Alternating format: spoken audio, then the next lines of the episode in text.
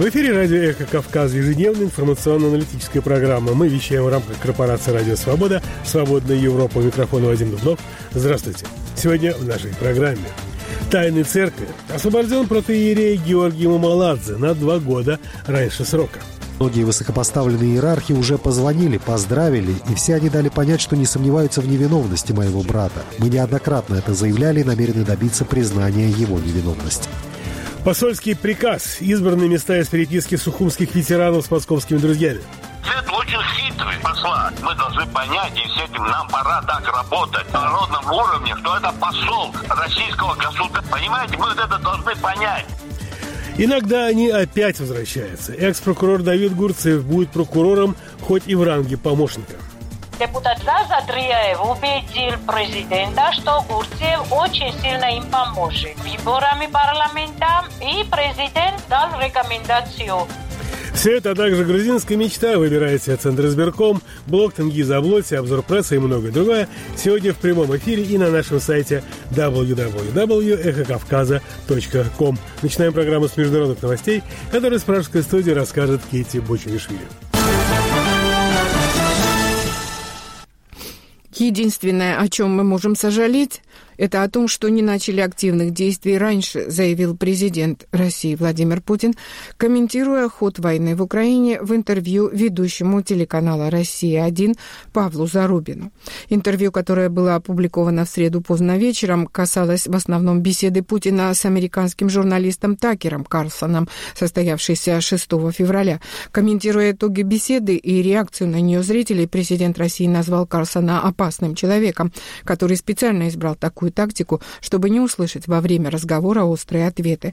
По словам Путина, он готовился к совсем другим вопросам и собирался отвечать остро, что придало бы интервью нужную специфику. В результате, как сказал российский президент, он полного удовольствия не получил.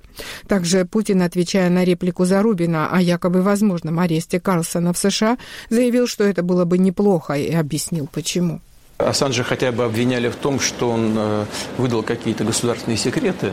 Карлсону это трудно прилепить, потому что он вообще не касался никаких секретов. Тем не менее, наверное, теоретически все возможно в сегодняшних Соединенных Штатах.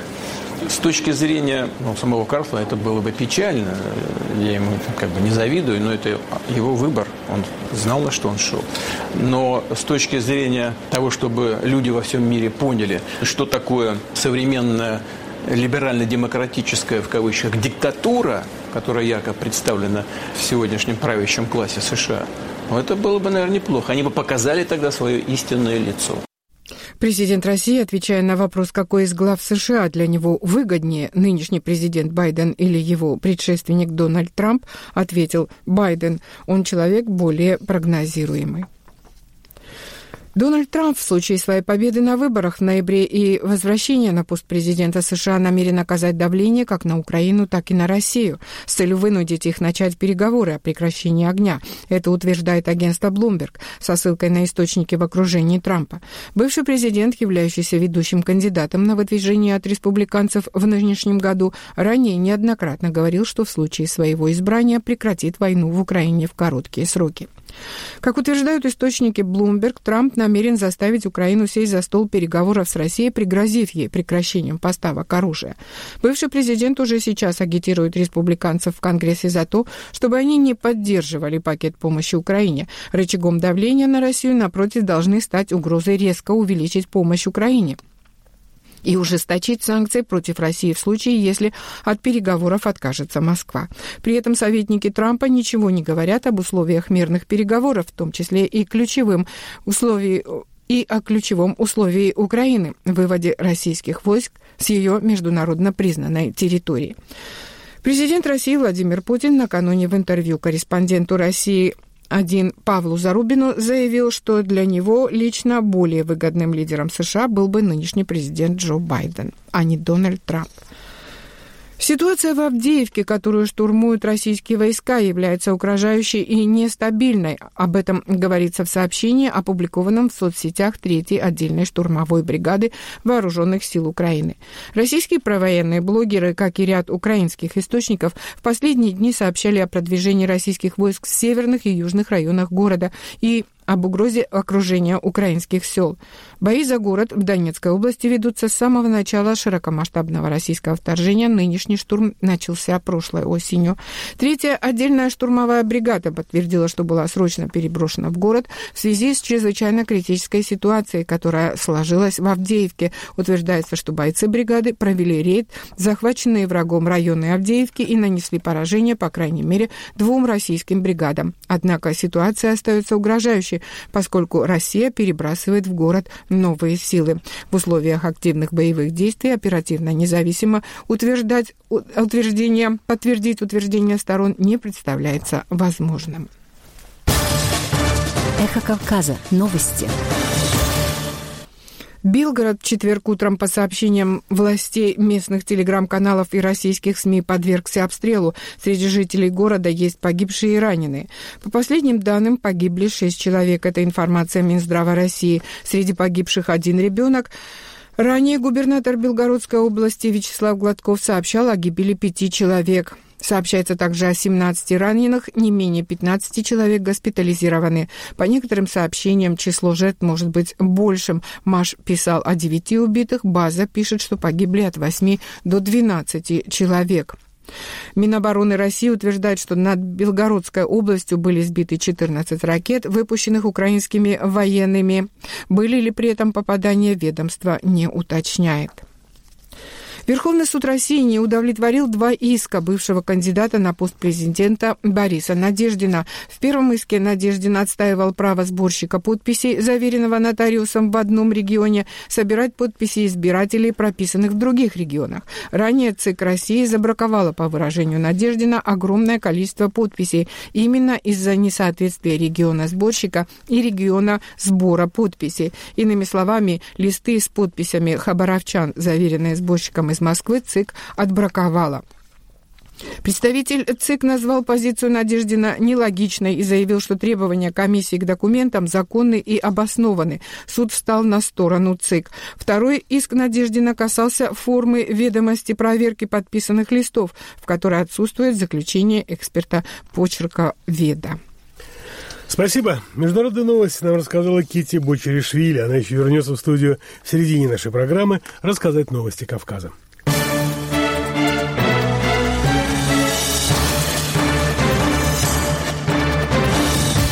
В эфире радио «Эхо Кавказа» ежедневная информационно-аналитическая программа микрофона Вадим Дубнов.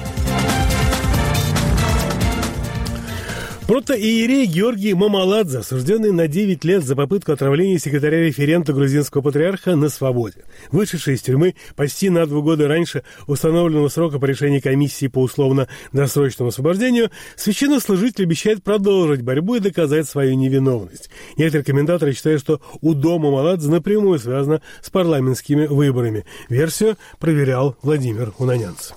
Досрочно освобожденный из заключения протеерей Георгий Мамаладзе, главный фигурант нашумевшего дела о цианиде, намерен продолжить борьбу, чтобы добиться справедливости. Но сначала он должен поправить свое здоровье. Вышедший из тюрьмы поздно вечером 14 февраля священнослужитель, осужденный 7 лет назад по обвинению в попытке отравления секретаря-референта католикоса-патриарха всея Грузии Шорены Тетруашвили, был доставлен в свой дом в Кабулете на реанимобиле. В своем кратком комментарии Мамаладзе поблагодарил всех, кто отстаивал его невиновность. მადლობა სუხთი ჩემს ოჯახს Я благодарю семью Торнике, всех болельщиков, которые доказывали вместе со мной мою невиновность и были в ней уверены. Всех моих защитников, преподобного Петре, который был невиновен и все же был наказан, как и я. Спасибо неправительственным организациям, местным и международным, правительству Америки и Нидерландов, которые отстояли мое право. Я также благодарю всех журналистов. Спасибо всем. Жизнь продолжается, борьба продолжается. Большая часть общества знает правду. Мой главный план — улучшить состояние своего здоровья.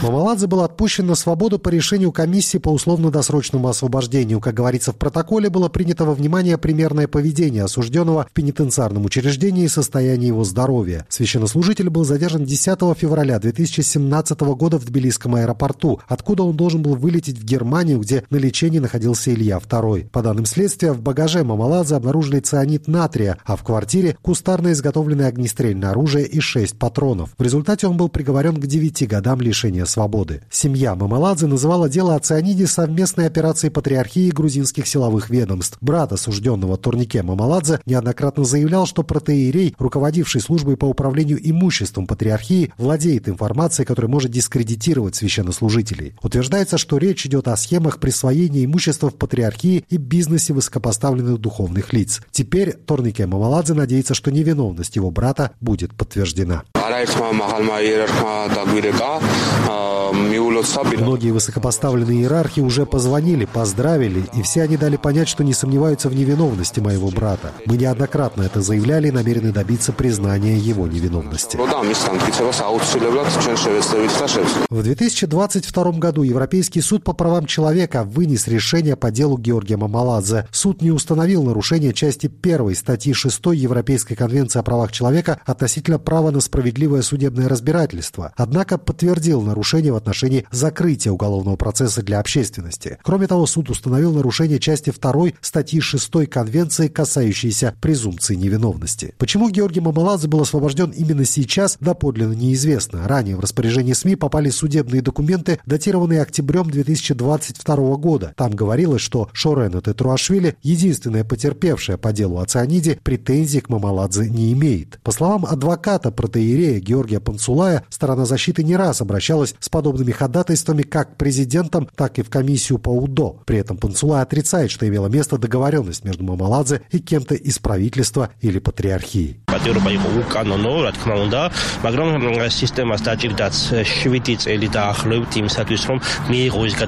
Его заключение было незаконным, но системе потребовалось 7 лет, чтобы принять решение об освобождении. Хотим отметить, что и раньше были все механизмы для этого, в том числе наше обращение к двум президентам, как Георгию Маргвелашвили, так и к Саломе Зурабишвили. И до сих пор у нас нет ответа ни от одного из них, несмотря на то, что все юридические нормы были соблюдены. Более того, комиссия по условно-досрочному освобождению могла принять это решение уже несколько месяцев назад. Почему это произошло именно сейчас, у меня нет ответа на этот вопрос. Но я категорически отрицаю любые инсинуации по поводу какой-то договоренности между Георгием Мамаладзе и кем-то еще.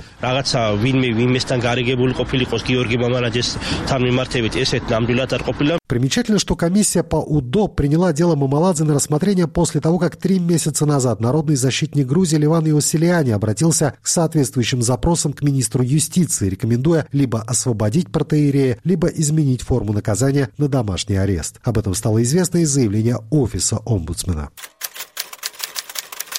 В рекомендации народного защитника особое внимание было уделено состоянию здоровья Георгия Мамаладзе, а также другим критериям условно-досрочного освобождения. Народный защитник призвал Совет полностью изучить ситуацию Георгия Мамаладзе и обратить пристальное внимание на все фактические юридические обстоятельства, указанные в рекомендации.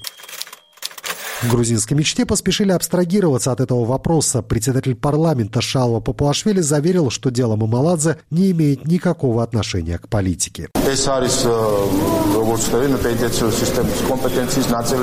Этот вопрос находится в компетенции пенитенциарной системы. Политика здесь ни при чем. При этом многие заметили, что среди встречавших Мамаладзе у ворот пенитенциарного учреждения не было митрополита Батумского и Ласского Дмитрия Шиулашвили, племянника патриарха патриарха, к чьей епархии принадлежал протеерей на чью поддержку, по его собственным словам, рассчитывал. Сам епископ от общения с прессой воздерживается. Тем не менее, по словам его заместителя, отца Георгия, митрополит сделал для Мамаладзе все, что было в его силах. Владыка Дмитрий дважды обращался к президенту Маргвелашвили с прошением о помиловании. Затем дважды обращался к госпоже Салуме Зурабишвили. Лично общался на эту тему с премьер-министром Ираклием Гарибашвили. И когда он, Мамаладзе говорит, что не получил достаточной поддержки, что еще можно было сделать? Разрушить тюрьму и с дебошем вывести его оттуда? Или что?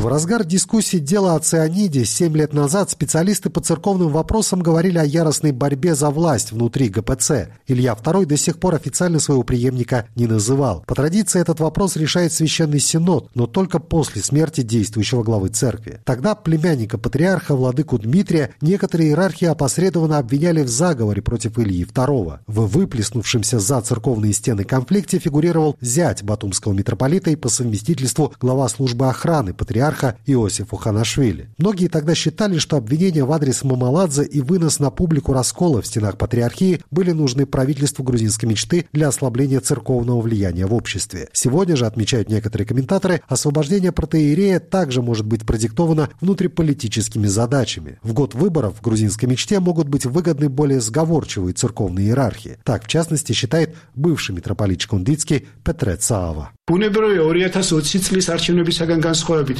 დღეს ბევრად მეტად უჭირს ხელისუფლებას წინასაარჩევნოდ. Сегодня, в отличие от выборов 2020 года, правительство более нуждается в поддержке церкви и в том, чтобы исключить какое-либо противодействие с ее стороны. Поэтому все это определенно связано с приближающимися выборами. И получивший возможность публично говорить Георгий Мамаладзе – инструмент давления на членов Священного Синода. Правда, отмечают специалисты, инструмент может стать обоюдоострым. Владимир Уланянц для «Эхо Кавказа», Тбилиси. В последние дни в Абхазии не раз обсуждали случаи, когда некоторые граждан самопровозглашенной республики при пересечении КПП ПСО по часу и больше для неких бесед задерживают российские пограничники. По одному из таких эпизодов ветеранская организация АРУА обратилась к российскому послу в Сухуми. Вчера он им ответил. С подробностями Виталий Шария.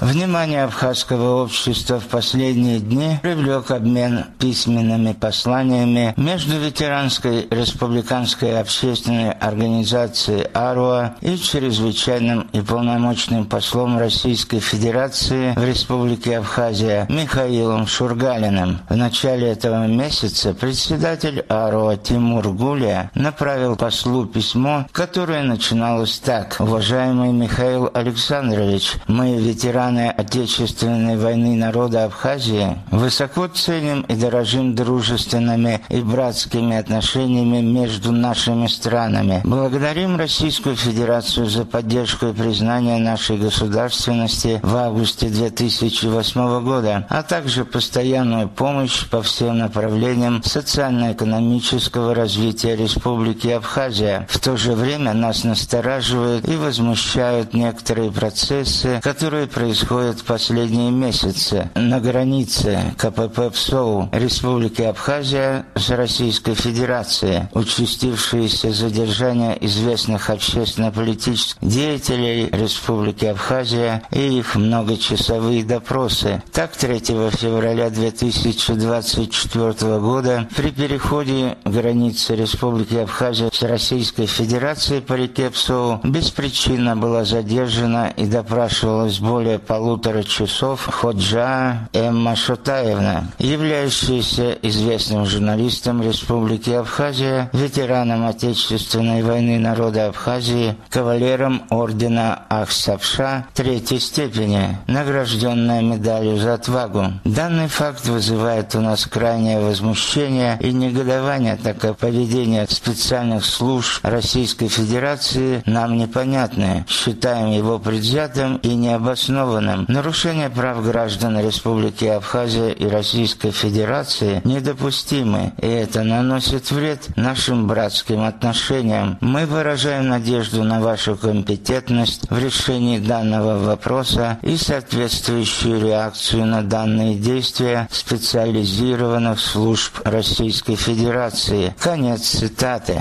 Вчера Михаил Шургалин ответил на письмо Тимура Гулия. Посольство высоко ценит вклад возглавляемой вами организации в развитие союзнических отношений между Абхазией и Россией, а также в патриотическое воспитание молодежи. Мы искренне благодарим вас за последовательную поддержку специальной военной операции, оказание гуманитарной помощи военнослужащим, в том числе добровольцам из Абхазии, которые встали на защиту Донбасса еще в 2014 году. Вместе Вместе с тем, по нашему мнению, упомянутые в вашем письме термины задержания, многочасовые допросы искажают суть вопроса. Для подтверждения фактов якобы предвзятого и необоснованного в кавычках отношения к Э. Ша Ходжа со стороны сотрудников специальных служб были бы признательны за направление в наш адрес ее юридически выверенных и детализированных показаний относительно всех обстоятельств случившегося с ней 3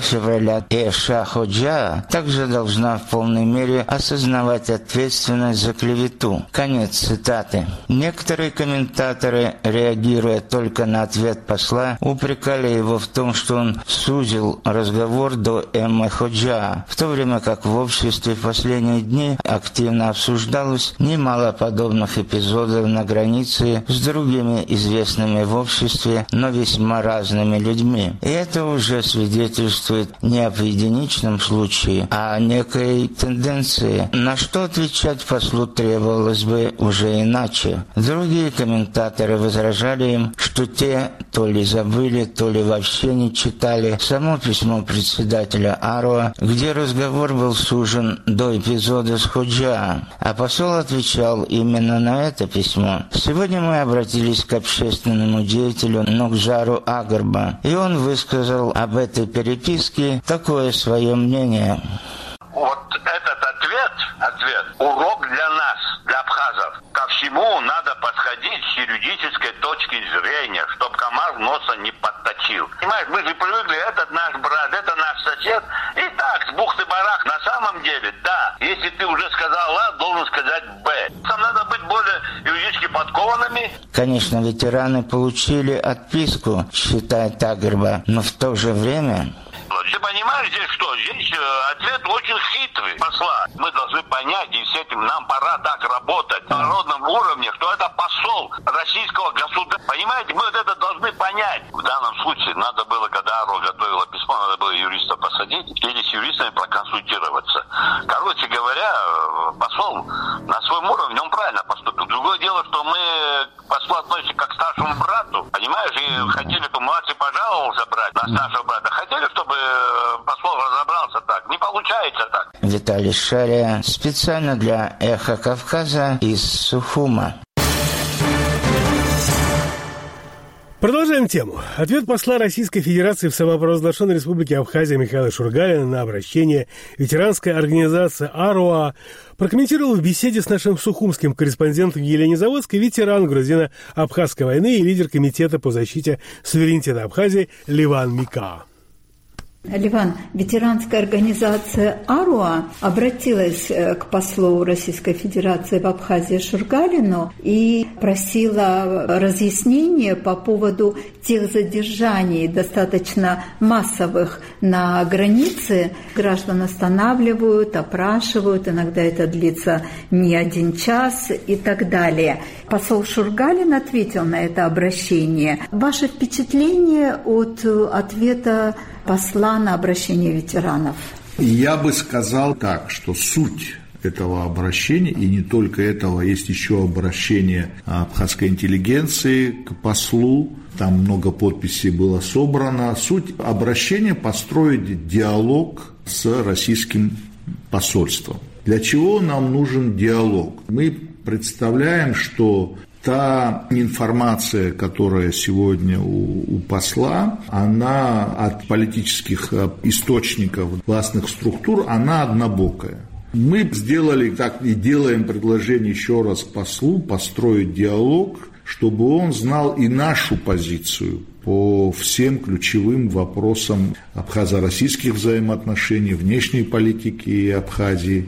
Поэтому были эти обращения, и, к сожалению, я из ответа посла не понял, он готов э, к диалогу с э, оппозицией, гражданским обществом для того, чтобы мы могли напрямую излагать свою точку зрения. Это процесс. Я не теряю надежды, что мы все-таки сможем построить диалог и разъяснять свою позицию в личных встречах, в личной беседе. Нужно это потому, что вот сегодня прямо, используя трибуну силовых структур в Сухумской прокуратуре. Президент решил находить врагов в Абхазии, и говорить о том, что существуют какие-то силы в Абхазии, которые антироссийски настроены. Не приводя никаких аргументов, не приводя какое-то обоснование, он избрал такую тактику. Все, что говорится в оппозиции, в обществе, в гражданском, не принимается какие-то инициативы президента, он их сразу окрашивает в антироссийский цвет. Это неправда, это вредит нашим э, взаимоотношениям со стратегическим нашим союзникам. Э, в своем ответе посол Шургалин подвергает э, сомнению эти факты задержания э, российскими таможенниками, о которых заявляют граждане Абхазии. Какое впечатление на вас это произвело? И то высказывание посла в адрес Эммы Ходжава, например, где он указывает ей на то, чтобы она имела в виду, что может быть иск о клевете вы тоже заявляли о задержаниях на границе. Какое впечатление на вас именно вот эта часть э, ответа посла Российской Федерации произвела? Вы знаете как, вот такой вот агрессивный ответ, он еще раз убеждает меня в том, что посол неправильно информирован, недостаточно информирован. Значит, э, мы все-таки должны каким-то образом выстраивать э, отношения и вести дискуссию, вести нашу работу по обоснованию своей позиции мы должны продолжать. Я бы не переносил, как это пытаются делать наши власти и посол на личности. Это слишком стратегически важные для нас вопросы о взаимоотношениях а, Абхазии и России для того, чтобы их переносить на личности. В этом я думаю, большая ошибка. Ни в коем случае нельзя переходить на личности. Я считаю, что это опять деятельность наших властей, нашего президента приводит к тому, о чем я всегда говорил, о том, что президент подставляет весь народ. Он проводит политику, в котором он сам лично заинтересован, и если он встречает противостояние в обществе этим его инициативам, он подставляет свой народ, переводит его в другую совсем политическую плоскость. Шургалин представляет нашего союзника, и мы должны вести с ним диалог. Я не увидел э, в письме, чего я ждал, шага навстречу. если в чем-то, условно говоря, мы ошибаемся и так далее, пусть нам скажут, пусть предъявят факты, а, Поэтому альтернативы этому нету. Мы должны продолжать общественную открытую работу для того, чтобы объяснять свою позицию Ливан, в том случае, если э, не удастся выстроить такой вот диалог, о котором вы говорите, с э, послом, э, как вам кажется, какие у этого могут быть последствия, чем это может быть чревато для Абхазии, для общества? Ну, вы знаете как, э, даже если не удастся выстроить диалог с послом, это не испортит наши стратегические отношения с Российской Федерацией. Это всего лишь частный человек. Я бы не стал здесь драматизировать ситуацию. Это помешает, мне кажется, его личной карьере. Посла, который не смог найти с людьми, которые доброжелательно относятся, которые являются союзниками э, России, и вся их работа направлена на сохранение э, вот этих взаимоотношений и продвижение интересов Абхазии, это и интересов России, я думаю, что здесь будет вина и нашей власти, которая, вероятнее всего, настраивает э, посла против оппозиции, против э, гражданского общества в Абхазии. Поэтому в глобальном смысле ничего не поменяется. А внутри, я думаю, это большой минус, опять же, власти и э, самого посла. Понятно, что власть и оппозиция находятся в постоянной конфронтации, в постоянном противостоянии. И для того, чтобы определить э, истинные намерения тех или других, надо выслушивать обе стороны. Я думаю, это всего лишь люди, которые сегодня занимают какую-то должность, завтра будет другой, который будет выслушивать. Ничего трагичного я в этом не вижу. Это был лидер Комитета по защите суверенитета Абхазии Ливан Мика. С ним беседовала Елена Заводская.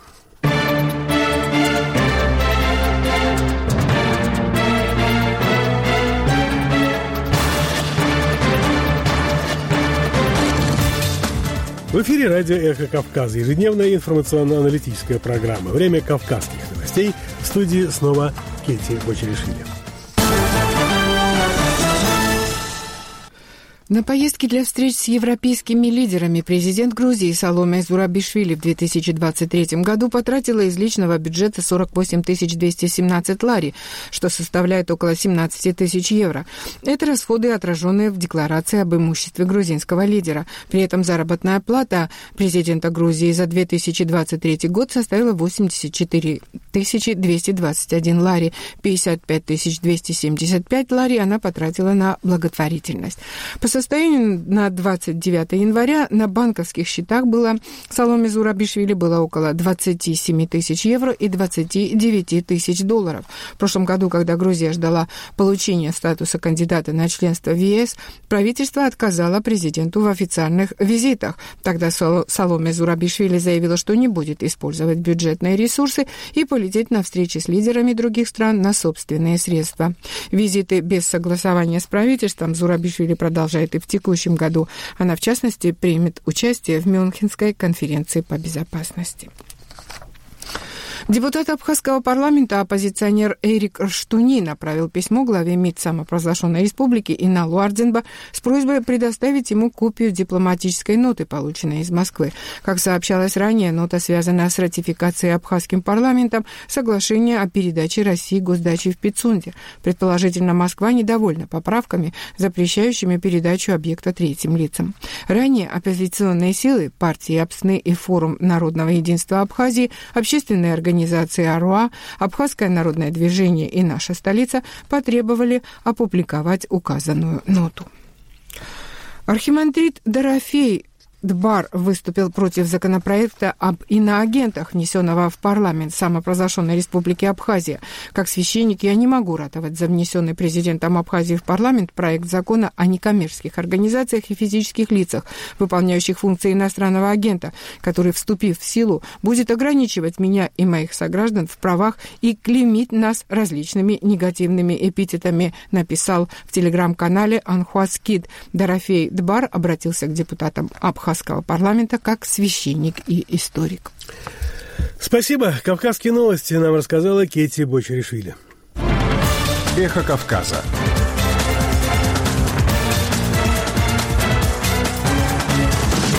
Репортажи, экспертные оценки. Социальные и культурные новости. Из Тбилиси, Сухуми, Схинвали. Наш адрес в интернете – эхокавказа.ком Эхо Кавказа. В эфире радио «Эхо Кавказа». У микрофона Вадим Дубнов. Продолжаем нашу информационно-аналитическую программу. Грузинские неправительственные секторы и оппозиция призывают грузинскую мечту отменить изменения в избирательном законодательстве, меняющие порядок комплектования Центра избиркома. Противоречат, по их мнению, эти изменения и рекомендациям европейских партнеров. Власть, в свою очередь, утверждает, что НПО идут на поводу у радикальной оппозиции. За ситуацией следит Иракли Арагвелидзе. Как отметила на сегодняшней пресс-конференции председатель Transparency International Эка Гигаури, предложенные грузинской мечтой изменения порядка формирования ЦИК противоречат рекомендациям Венецианской комиссии и АБСЕ. Законопроект противоречит заключению Венецианской комиссии, а также девяти шагам, определенным Еврокомиссией, которые, среди прочих, требующих полного учета рекомендаций ОБСЕ по независимости, независимости и беспристрастности избирательной администрации. Законопроект в случае принятия продолжит концентрацию власти правящей партии, сохранит за ней неограниченные полномочия по избранию профессиональных членов ЦИК и полный контроль над всей вертикалью избирательной администрации. Считаем, что принятие законопроекта в текущем виде не будет способствовать повышению доверия электората к избирательной администрации и проведению свободных, справедливых и конкурентных парламентских выборов. Также возможно, что законопроект серьезно затормозит процесс интеграции Грузии в Евросоюз. Заявила Эка Гигаури. Организация призвала парламент Грузии отказаться от принятия законопроекта в нынешнем виде и как можно скорее разработать и утвердить изменения в соответствии с рекомендациями Венецианской комиссии. В случае же принятия законопроекта в третьем чтении Transparency International призывает президента Грузии Салуме Зурабишвили в соответствии с Конституцией воспользоваться правом вето. Сейчас для избрания председателя необходимо необходима поддержка не менее 100 депутатов, а парламентское большинство и оппозиция не смогли договориться о приемлемом кандидате. Из-за этого грузинская мечта избрала председателя Центр избиркома обычным большинством в 76 голосов, и он занимал эту должность 6 месяцев вместо 5 лет. В этой ситуации грузинская мечта решила действовать самостоятельно, без оглядок на мнение международных партнеров или оппозиции. Новый пакет поправок в избирательный кодекс был принят парламентом во втором чтении на пленарном заседании 9 февраля. Согласно законопроекту упраздняется должность заместителя председателя Центр избиркома, назначенного по квоте оппозиции. В случае отсутствия председателя его обязанности будет исполнять секретарь ЦИК. Проект также предусматривает изменение порядка избрания членов ЦИК и председателя. На первом этапе их избрание будет возможно при поддержке трех пятых 90 голосов парламента. Если же кандидаты не наберут достаточно голосов, решение будет принято простым большинством во втором туре голосования. Кроме того, поправки предусматривают передачу полномочий по выдвижению беспартийных членов ЦИК от президента Грузии к председателю парламента. В сентябре прошлого года, после первого чтения, законопроект был направлен в Венецианскую комиссию, которая в декабре представила парламенту ответ. В нем прямо рекомендуется отказаться от отмены избрания заместителя ЦИК от оппозиции и возвращения комплектования части ЦИК президенту.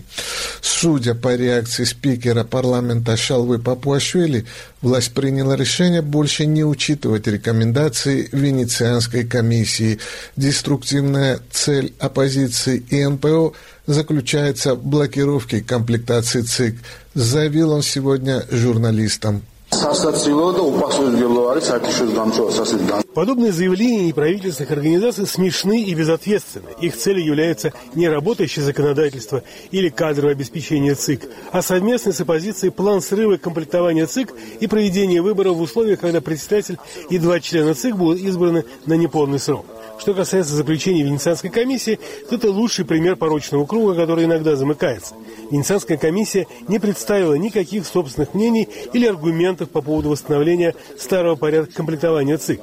Венецианская комиссия опирается только на одно – на соглашение от 19 апреля. Наш ответ прост. Соглашение Шарля Мишеля больше не существует. Оно аннулировано. Соответственно, аргументы Венецианской комиссии тоже не существуют. Отрезал Папуашвили. Самый решительный протест выразила партия Лела, так как сейчас по квоте оппозиции Пост зампредседателя избирательной комиссии занимает ее представитель Георгий Сиаридзе. По его мнению, грузинская мечта боится честной игры. Если большинство не примет во внимание рекомендации Венецианской комиссии, это означает, что оно не собирается выполнять рекомендации Еврокомиссии. По мнению же большинства, доводы оппозиции, связанные с выполнением рекомендаций Евросоюза, абсолютно неверны. Председатель комитета по процедурным вопросам и регламенту парламента Иракли Кадагишвили считает, что главное и самое самое важное требование Евросоюза – проведение честных выборов в Грузии, а персональный состав ЦИК имеет второстепенное значение. Главное, чтобы каждый голос был защищен, резюмировал депутат. Позицию Евросоюза в этом отношении сформулировал его посол в Грузии Павел Герчинский. Европейский Союз не занимает чью-либо сторону. Мы не поддерживаем конкретную политическую силу, но мы действительно заинтересованы в свободных и честных выборах, а также в свободном и честном избирательном процессе, говорится в заявлении посла. Возможно, в целях компромисса грузинская мечта приглашает представителей ОБСЕ для наблюдения за парламентскими выборами. МИД уже направил письмо директору Бюро демократических институтов и прав человека ОБСЕ. Выборы станут одним из маркеров, который откроет дальнейшие перспективы на пути интеграции Грузии с Евросоюзом, считают правящие партии. Читаем прессу. В абхазской прессе и социальных сетях продолжают обсуждать соглашение о передаче России госдачи в Пицунде, внесенный в парламент законопроект об иностранных агентах. Миграционная же служба самопровозглашенной республики тем временем обнародовала данные по миграции. Прессу Абхазии почитала Анаид Гагарян.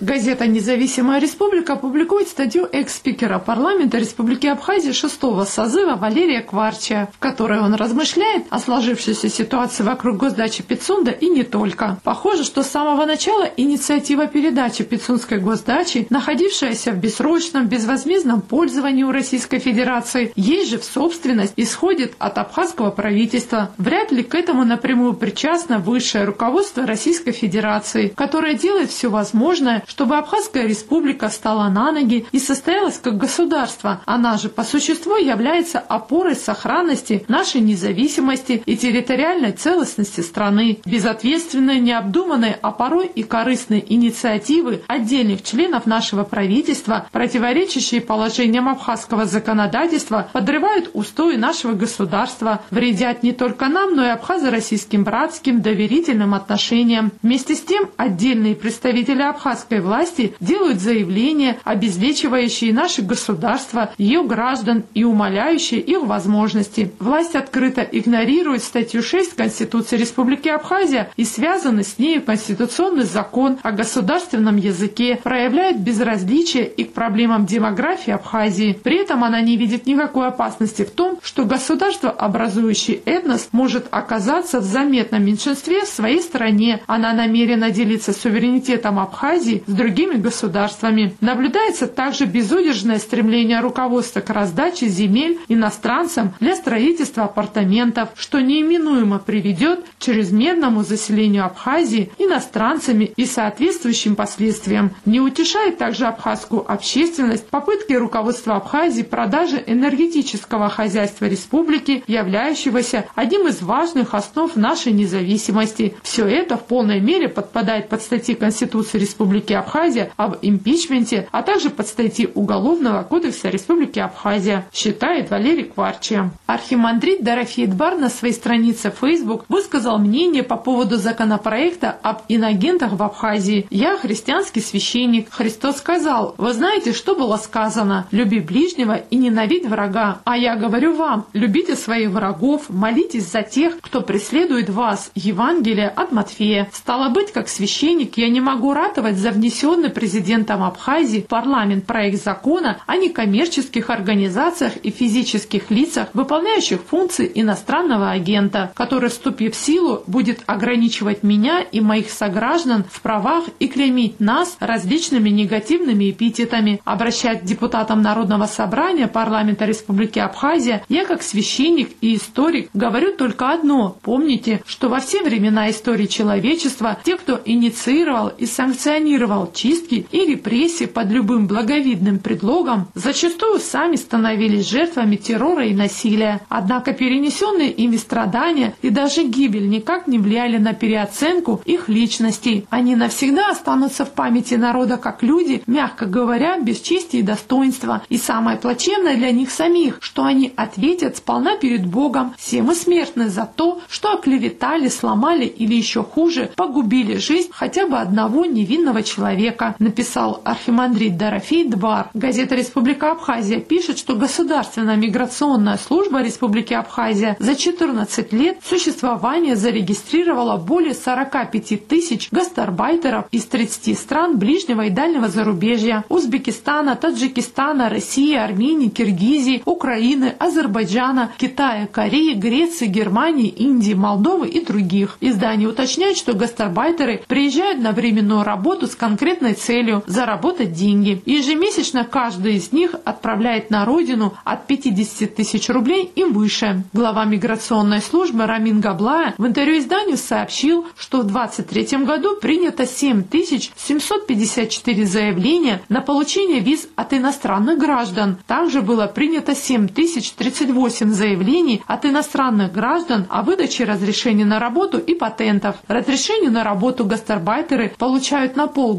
или год после прохождения проверки в службе госбезопасности и медицинского обследования. Они сдают анализы на такие опасные заболевания, как туберкулез и СПИД. По закону больные этими болезнями иностранцы подлежат выезду из страны, так как несут прямую угрозу здоровью и жизни жителей Абхазии. Медобследование гастарбайтеры проходят в СПИД-центре и в Сухумской городской поликлинике. В прошлом году обследование прошли 7803 мигранта. В результате выявлено 8 человек ВИЧ-инфицированных, сообщил Рамин Габла. В прошлые годы постановкой гастарбайтеров на регистрационный учет занималась милиция. Теперь эта функция передана сотрудникам миграционной службы. Анаид Гагарян, Абхазия Сухум, специально для Эхо Кавказа.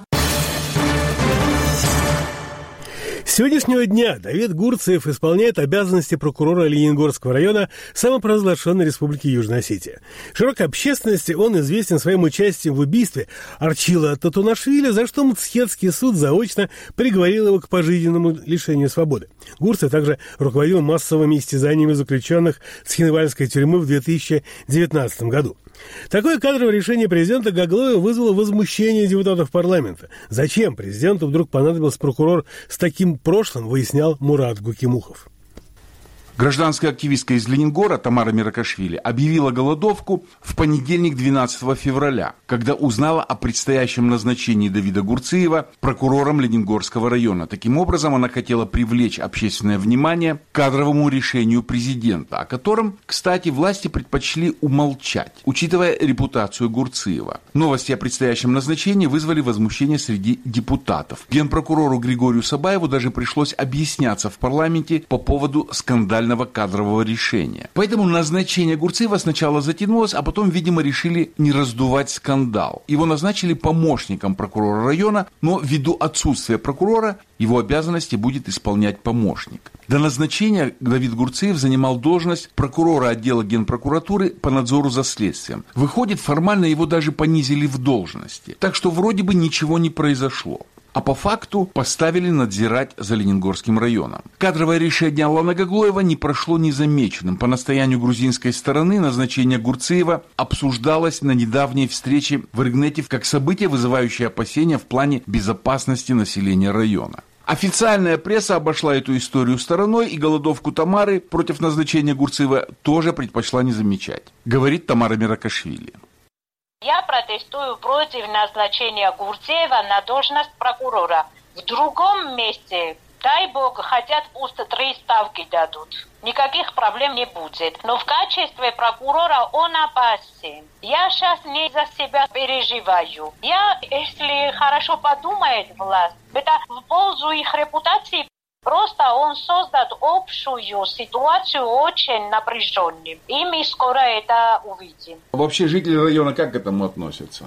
Вот есть какая-то Очень плохо, Почему? очень плохо относятся к назначению Гурцева, потому что до сих пор люди помнят, какой жестокостью он отличался. Он страшный человек. Если кто-нибудь сейчас мне скажет, что он будет спокойно вести себя там, это будет ложь. Они плохо знают.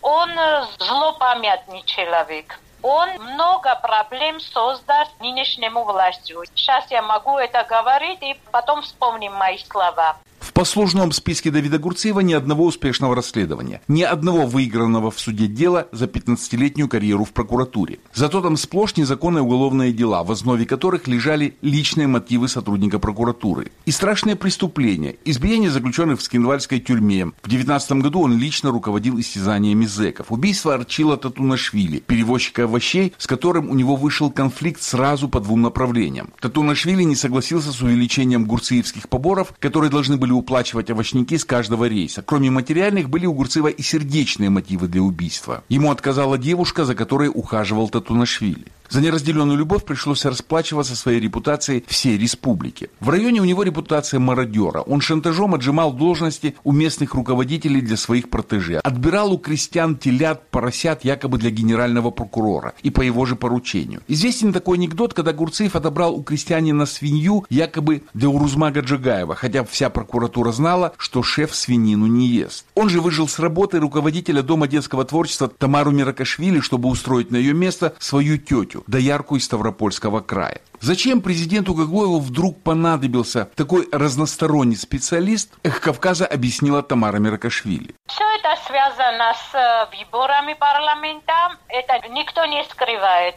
Заза Дрияев убедил президента, что Гурцев очень сильно им там поможет. И президент, в свою очередь, дал рекомендацию генпрокурору Собаеву, чтобы его отправить у нас в Ленингоры. Заса это авантюрист. Ему получается убедить президента. Стараниями Зазы Дриева убрали предыдущего главу района Лариона Гагиева. Я еще слышу, есть список, кого сейчас уберут усилиями Зазы он ходатайствует перед президентом, назначить на должностях тех людей, которые были при Гаглоеве Алане уволены по статьям за коррупцию, за сотрудничество с спецслужбами Грузии. По представлению КГБ всех обратно возвращает за Задрияев. И вот таким, что они нам нужны на выборах. А вообще, ну, насколько они нужны на выборах на самом деле? Эти люди вообще популярностью не пользуются. В свое время, когда этих людей уволили, большинство населения были рады. Вот ЗАЗа никакой мониторинга не проводит. ЗАЗа встречается узким кругом друзей, которые не владеют аналитическими качествами. Они исходят из каких-то своих желаний, но они не понимают настроение населения. Президент почему-то одну человеку доверяет и не слушает других. Интересно, какими средствами депутат Дряев собирается выиграть парламентские выборы, если ему для избирательной кампании понадобились такие персонажи? И чего вообще ждать от такой избирательной кампании, где без услуг Гурциева не обойтись? Наверное, это повод насторожиться альтернативным кандидатам. Им явно есть к чему готовиться. Мурат Гукимухов специально для «Эхо Кавказа» наше тело дрянь. Вот поэтому я не вижу никакого повода праздновать День Конституции. Грузинская православная церковь – средоточие крайнего традиционализма, человека-ненавистничества, воровских понятий, коррупции и клановости. Эта история, начавшаяся как кампания в защиту Старого моста, уже давно о другом. Блоги на радио «Эхо Кавказа». Временные трудности. Ситуация для Абхазии, полагает наш блогер Тенгиз Аблоти, в ее отношениях с Россией выглядела бы безнадежно, если бы не умение Сухуми тянуть время и если бы не Грузия. В последнее время очень внимательно слежу за событиями в Абхазии и, честно говоря, даже получаю от их созерцания определенное эстетическое удовольствие, примерно как если смотришь какой-нибудь увлекательный фильм. Сейчас там развернулась самая изощренная игра в кошки-мышки из всех, что мне приходилось видеть. Если вникать в то, что там происходит и следить регулярно, никакого попкорна не хватит. 30 лет абхазы были предоставлены сами себе, жили как хотели, по своему разумению. Никто им никаких условий не выдвигал и ничего от них не требовал. Россия обеспечивала их всем на 100%, гарантировала их безопасность, наполняла бюджет, строила дороги, школы, детские сады, ремонтировала дороги, покупала у них сельхозпродукты, посылала миллионы туристов безвозмездно дарила электроэнергию в неограниченных количествах. При этом, по сути, Москва от них ничего никогда не требовала. А если вдруг в Кремле появлялись какие-то инициативы неприемлемые для абхазов, их, как правило, отзывали. Конечно, у всей этой тотальной халявы была и обратная сторона. Халява, вообще-то, это очень плохо, в первую очередь, для ее получателя. Она лишает общества мотивации действовать, шевелить руками, а главное мозгами, делает его разобщенным, рыхлым и неорганизованным а главное, в нашем случае полностью лишает народ адекватности восприятия окружающего мира. Да и есть чего. Когда вас полностью обеспечивают, охраняют, кормят и содержат, от вас ничего взамен не просят, да еще и терпят периодические плевки, да еще и вас 100 тысяч, а их 140 миллионов, согласитесь, легко поверить в свою уникальность и в то, что вы прочно схватили Бога за бороду. В последнее время ситуация начала меняться. Непонятно почему именно сейчас, в разгар кровопролитной войны в Украине, Москва обратила таки внимание на Абхазию. В Кремле на 30-й год наконец вспомнили, что бесплатный сыр бывает только в мышеловке и начали тихо-тихо требовать от абхазов возвращать долги. И вот в этой ситуации абхазы ответили на российский прессинг тем, что умеют делать профессионально, то, в чем они мастера высшего класса, чемпионы мира в супертяжелой категории, то, что никто не умеет делать так, как они тянуть время. В это время они проявляют мастерство на уровне высокого искусства, и на это надо просто смотреть и наслаждаться зрелищем. Русские требуют от абхазов принятия выгодных им законов. Абхазская власть вроде как соглашается, но принимать их не хочет и начинает отчаянно юлить, ерзать и тянуть время. Этот навык они совершенствовали все 30 лет взаимодействия с Россией. Например, в вопросе предоставления иностранцам права на приобретение недвижимости они тянут время уже почти 20 лет. Меняются президенты, меняются премьер-министры, а ВОЗ и ныне там. Россия на самом высоком уровне устами аж Путина и Лаврова говорит им, примите закон о праве продажи недвижимости иностранцам. Президент сменяет президента, премьер-министр премьер-министра, обещания даются, но не выполняются. И так целых 20 лет. Сейчас абхазам вручили целый пакет законов, принятие которых приведет к тому, что в конечном итоге Абхазия станет Краснодарским краем, а сами абхазы превратятся в что-то вроде маори в Новой Зеландии, элемент местной экзотики. В сложившейся ситуации абхазам не остается ничего, кроме того, как тянуть время затягивать процесс принятия законов до пределов, проявляя в этом деле мастерство на грани высокого искусства. Приведу несколько примеров. Сколько месяцев мурыжили вопрос Пицунской дачи, в сущности локальный, не имеющий никаких значительных последствий для Абхазии, как мастерски растянула абхазская власть процесс принятия этого закона и в итоге приняла его с какими-то поправками, недовольство которыми, как выяснилось, высочайше изложил им МИД России. Вот сейчас вынесли на рассмотрение законопроект об иноагентах. Тоже, по сути, пустой звук, ведь в маленьком сообществе, каковым является Абхазия, невозможно кого-то дискредитировать, просто назвав агентом. Там же все всех знают, без всяких законов. Но даже его парламент Абхазии не принимает, тянет, тянет, тянет время. Вот сейчас его вынесли на обсуждение, потом вернут на доработку, потом вынесут на обсуждение общественности, внесут ряд поправок и к концу года, когда о нем уже все забудут, примут. А главное, примут и положат долгий ящик. Еще один вопрос. Договор с Росгвардией, который, как оказалось, абхазам не нравится. Они ведь хотят, чтобы Росгвардия их обеспечивала, давала технику, вооружение, готовила кадры и все это за свой счет. А вот по поводу наведения порядка в Абхазии, ни-ни, мы так не договаривались. И включилась абхазская машина затягивания времени, которая зароет любой проект – ворохе бумаг, протоколов, обсуждений и бюрократических процедур. А еще гармонизация законодательств, взаимное признание судебных решений, законы, которые, по сути, превратят с правовой точки зрения Абхазию в часть России. Эти законопроекты были инициированы много месяцев назад, но ни один из них пока даже не обсуждается.